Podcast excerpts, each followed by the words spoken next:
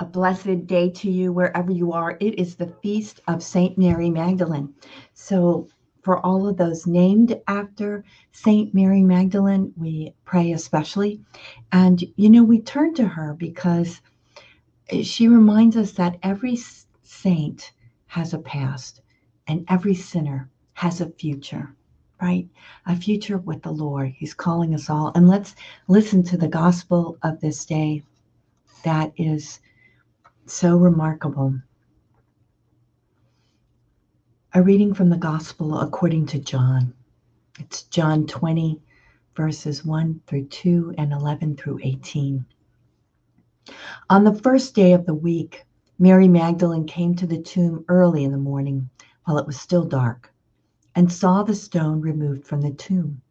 So she ran and went to Simon Peter and to the other disciple whom Jesus loved and told them, They have taken the Lord from the tomb, and we don't know where they put him. Mary stayed outside the tomb, weeping. And as she wept, she bent over into the tomb and saw two angels in white sitting there, one at the head and one at the feet where the body of Jesus had been. And they said to her, Woman, why are you weeping?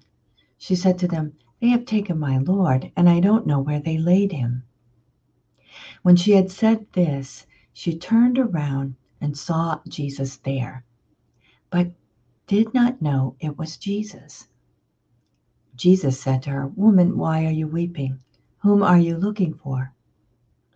She thought it was the gardener and said to him, Sir, if you carried him away, tell me where you laid him, and I will take him. Jesus said to her, Mary. She turned and said to him in Hebrew, Rabboni, which means teacher. Jesus said to her, Stop holding on to me, for I have not yet ascended to the Father, but go to my brothers and tell them I am going to my Father and your Father, to my God and your God. Mary Magdalene went and announced to the disciples, I have seen the Lord, and then re- reported what he told her. The Gospel of the Lord. Praise to you, Lord Jesus Christ. Wow, what a story. Nothing like it in all of literature, in all of history. Jesus has died and now he's risen. He's on his way to the Father. And who meets him but Mary Magdalene? This Mary, who we know had been a sinner, but who had turned to follow the Lord and followed him faithfully all the rest of her life. She who, in this passage, you can see that she doesn't recognize him. Why? Well, she wasn't expecting him to be. A, she thought he was dead. Um, and it makes you think too. Wow, uh, how did Jesus look different? But at any rate, when he called her by name, she recognized his voice. And that reminds us of another part in scripture where Jesus says, The good shepherd will call his sheep, and they will hear his voice and follow him. So she hears the shepherd's voice. She recognizes him and exclaims, Rabboni, teacher. She is a great example for us all of one who followed the Lord. She wasn't perfect, but she followed the Lord. She sinned, but she followed the Lord. And having received forgiveness herself, she could tor- turn and offer forgiveness to other people too in her life because she knew what it was to be truly loved and truly forgiven. My brothers and sisters, you and I have been forgiven by the Lord. We just need to go to Him and ask for His mercy. As Catholics, we know that Jesus' church, the Catholic Church, has given the gift of reconciliation, the sacrament of reconciliation, confession, to the church to minister in his name so we can know we are forgiven. And we go to this sacrament regularly, hopefully once a month, at least once a month, because we need the Lord's forgiveness. Many people who don't even, they're not committing serious sin, but we all commit venial sins and we all fall away from the Lord. They go to confession once a month to continue their walk with the Lord and to ask His help through the sacrament of confession to leave behind, leave behind whatever holds them back from the Lord. So we ask Mary Magdalene to pray for us today, to help us turn to the Lord and be faithful to Him. And when we fall, we are sure of the Good Shepherd who loves us and who calls us by name and who wants us with Him.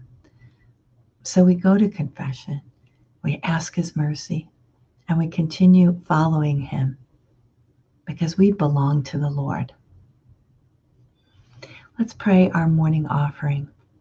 Divine Heart of Jesus, I offer you through the Immaculate Heart of Mary, Mother of the Church, in union with the Eucharistic sacrifice, my prayers, my actions, my joys and sufferings of this day in reparation for sins and for the salvation of all men and women, according to the special intentions of our Holy Father, Pope Francis, in the grace of the Holy Spirit for the glory of the Heavenly Father. And we pray for vocations. O oh, Jesus, eternal shepherd of our souls, send good laborers into your harvest. And we pray also for all those who celebrate their birthday today. Lynn is one of them. And I'm sure there are other people with birthdays today. So we thank God for their life and we pray for them on this day and wish them many more blessed years in the Lord.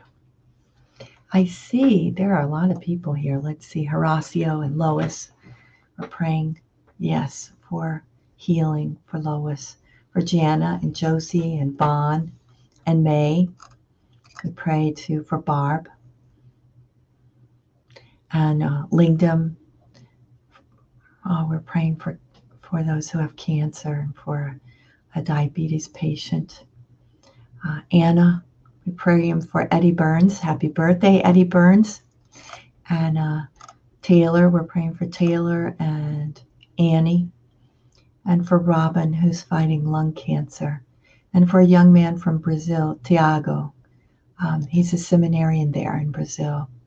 For Marifa and for her husband, for Denise, and for Marion for Barbara, especially um, for her intentions. That, yes, the Lord always hears our prayers and He answers our prayers. We just, we aren't, we are not sure exactly when or how, but He answers our prayers and He wants to be in conversation with us.